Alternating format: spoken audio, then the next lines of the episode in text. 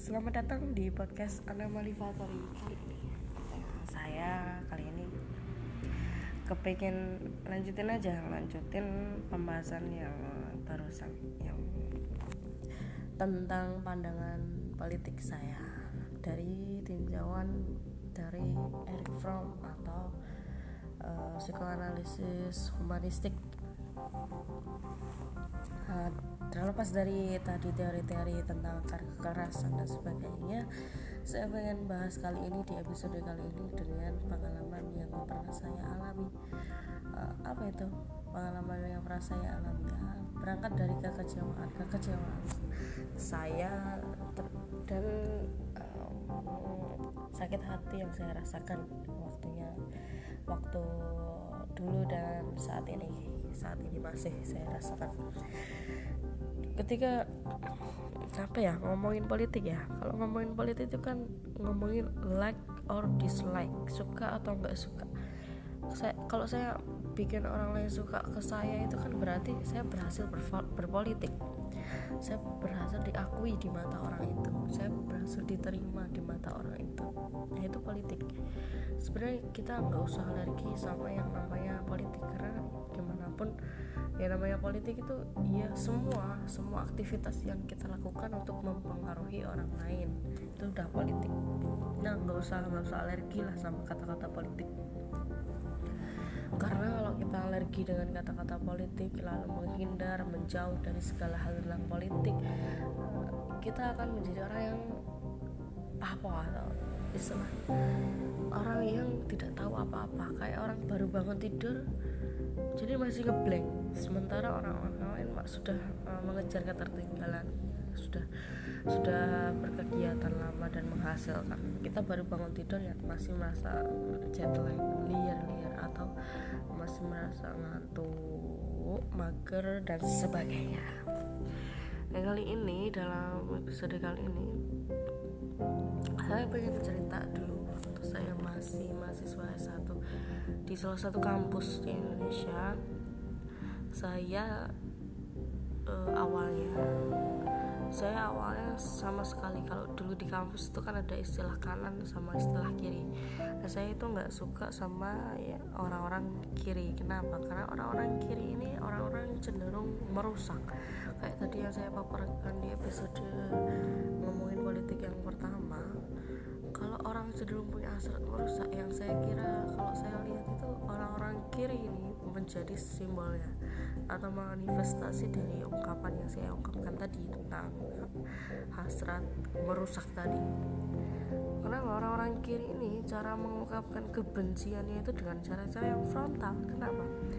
Ya katakanlah dulu waktu berorganisasi kan itu ada sekretariat organisasi sekre lah apa kita sebutnya sekre. Di sekre itu kan ada banyak banget organisasi internal kampus. Dan ada satu organisasi internal yang nggak suka sama organisasi internal yang lain. Kita sebut organisasi ini namanya organisasi A. Organisasi A ini nggak suka sama organisasi rohis. Eh, kenapa? Ya karena waktu itu saya belum tahu kenapa mereka begitu bencinya dengan organisasi rohis di kampus saya ini. Ya saya cenderung mempertanyakan perilaku agresi yang diungkapkan oleh si orang-orang dari organisasi A ini. Kenapa mereka sampai kayak semacam protesnya itu dengan mengobrak abrik sekretariat merusak fasilitas kemudian kayak menyindir di dalam forum kemudian apa ya bener-bener kayak musuh kayak musuh yang kelihatan terang-terangan ngajakin perang. Nah itulah organisasi A. Dari dari situ saya menyimpulkan kalau ya kasihan aja sama organisasi rohis saya ini. Dia berdakwah tapi dizalimi dengan cara-cara yang seperti itu dalam pikiran saya waktu itu. Waktu saya belum tahu apa-apa. Kalau dalam dari tahapan mahasiswa mahasiswa itu kan tahapannya kalau kita berorganisasi ya.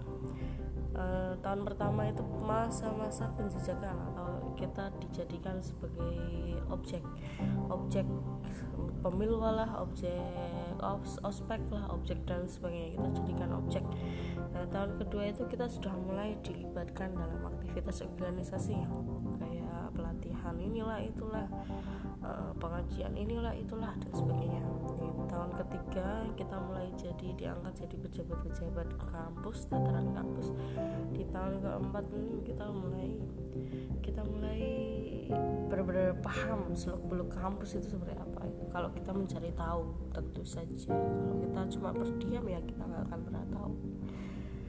Ini ya setelah saya berkesimpulan seperti itu setelah saya berkesimpulan seperti itu saya memihak saya memihak cenderung memihak ke saya suka sama organisasi rohi saya.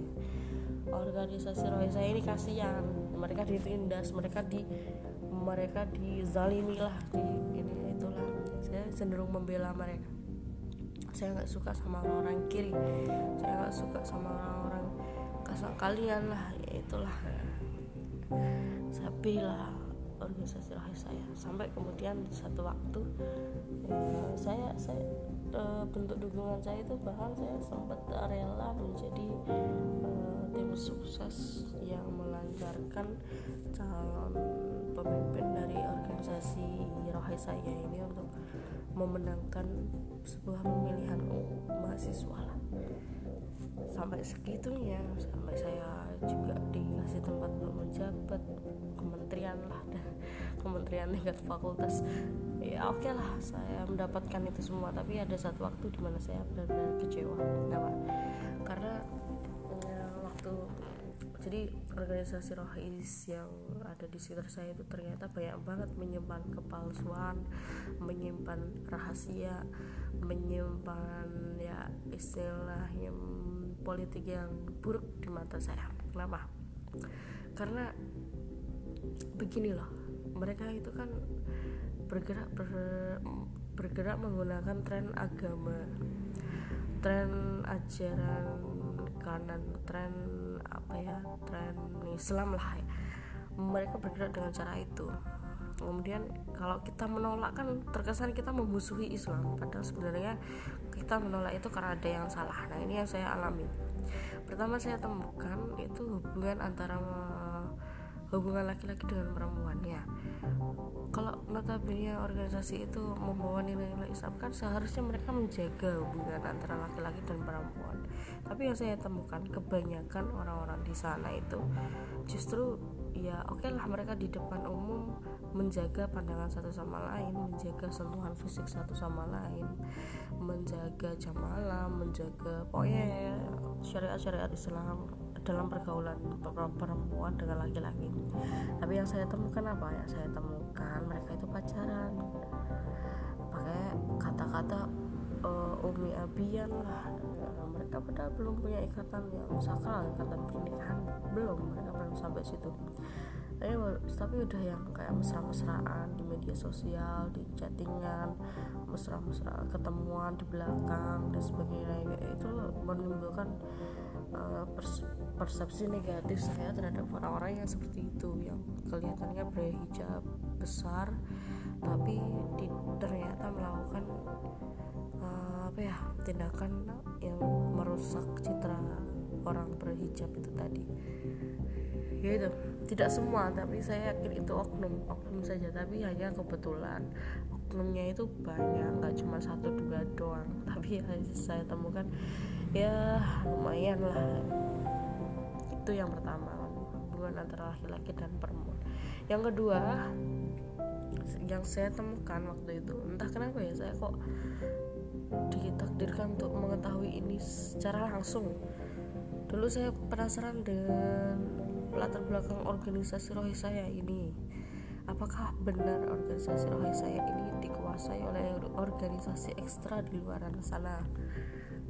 Ternyata benar. Nah, saya mendapatkan buktinya. Buktinya itu adalah draft draft ospek yang saya temukan di sekretariat. Eh ya dalam satu file file file rahasia yang tidak sengaja saya temukan.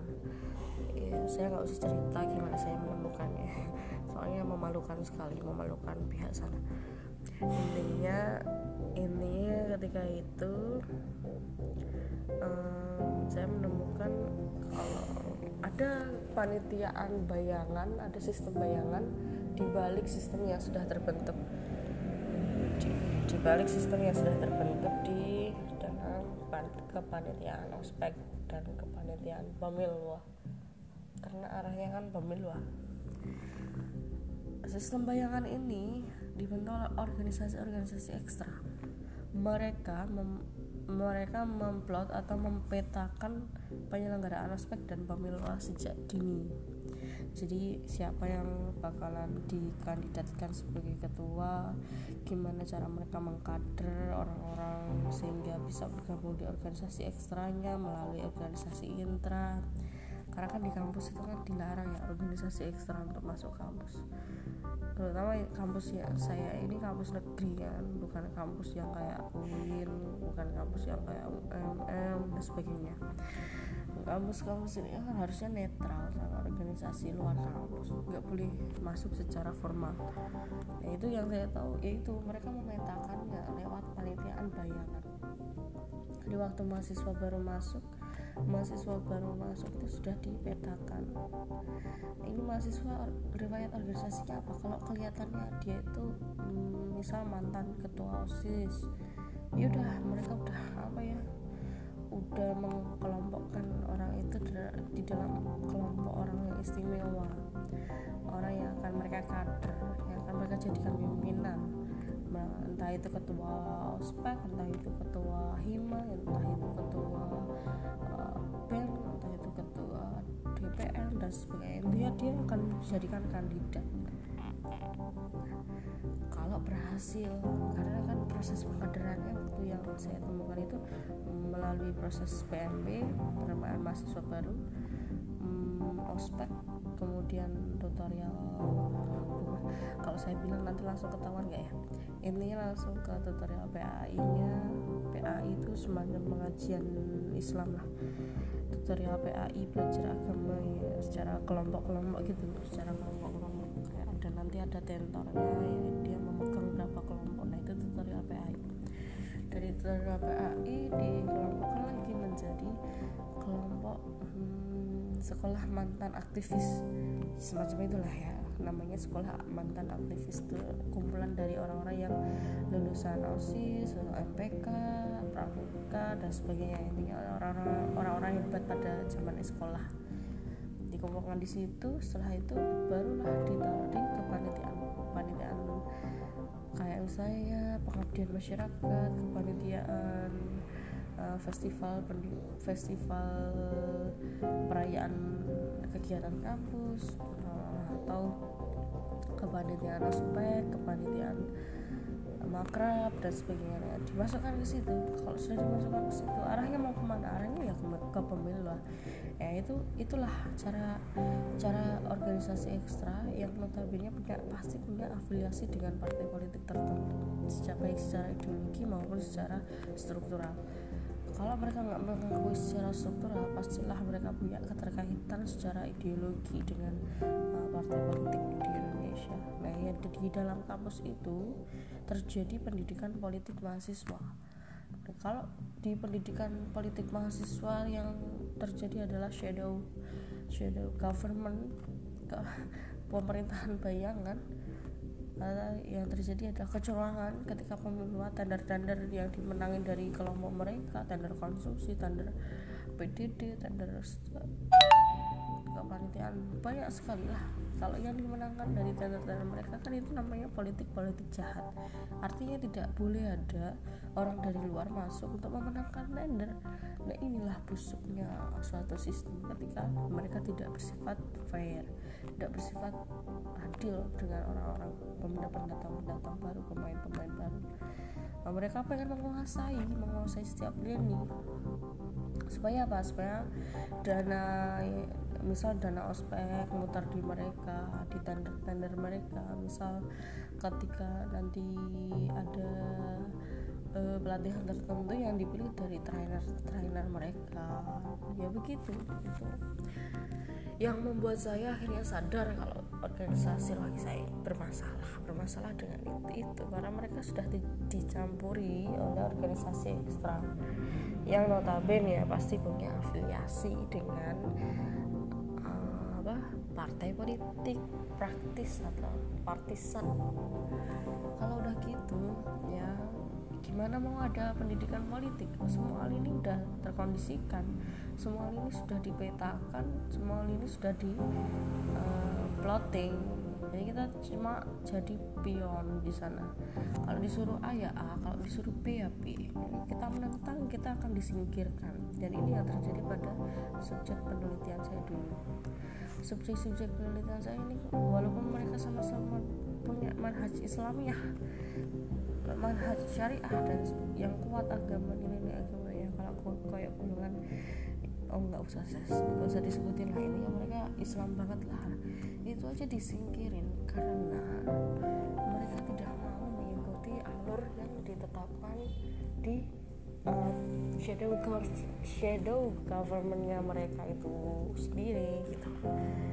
Ini ketika misal saya diajak eh ayo ayo kamu ikut ikut ini oh enggak ah nah, nanti saya habis itu langsung disingkirin gitu. Buat apa? Di, disingkirin bahkan dilirik pun kakak gitu. Enggak sama sekali enggak dilirik. Jadi ya kalau udah sekalinya dibuang enggak akan dipakai selamanya dia itu walaupun kita udah berjuang mati-matian sampai suatu ketika saya saya nggak terima dengan sistem itu. Saya menggugat calon terpilih waktu itu dengan mosi tidak percaya terhadap KPU kayak yang dilakukan oleh Prabowo dan pengikutnya baru-baru ini kan mereka pakai menggugat eh, menggugat hasil pemilu ke MK ke Mahkamah Konstitusi. Itu yang saya lakukan dulu waktu jadi mahasiswa walaupun skopnya masih kecil masih ranah mahasiswa tapi kan itu di situ kan nah, pendidikan politik akan terjadi. Nah, ketika mereka sudah curang di situ dari situ mereka sudah curang sudah bisa disimpulin. Ketika nanti penyelenggaraan politik di ranah yang lebih luas lagi kayak di ranah negara itu mereka kayak apa? Perilakunya akan kayak apa? Itu sudah kelihatan kan? Ya kan? Makanya saya saya turut prihatin aja dengan dengan apa yang terjadi di uh, pemilihan umum kita ini. Sudah memakan banyak korban secara fisik. Mereka meninggal dunia. Pahlawan demokrasi berguguran udah udah gitu mereka masih memakan korban dengan apa? Aksi kerusuhan 22 Mei. Berapa itu yang mati?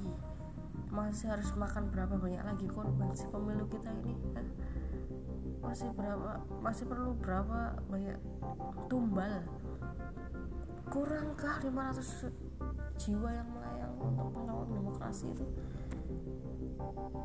Sampai harus melakukan people power lah aksi 22 Mei itu untuk, untuk apa sih? Itu yang saya agak habis pikir itu. Di aksi 22 Mei itu kan sudah jelas. Sudah jelas kalau bakalan dimanfaatkan oleh pihak lain untuk membuat kericuhan.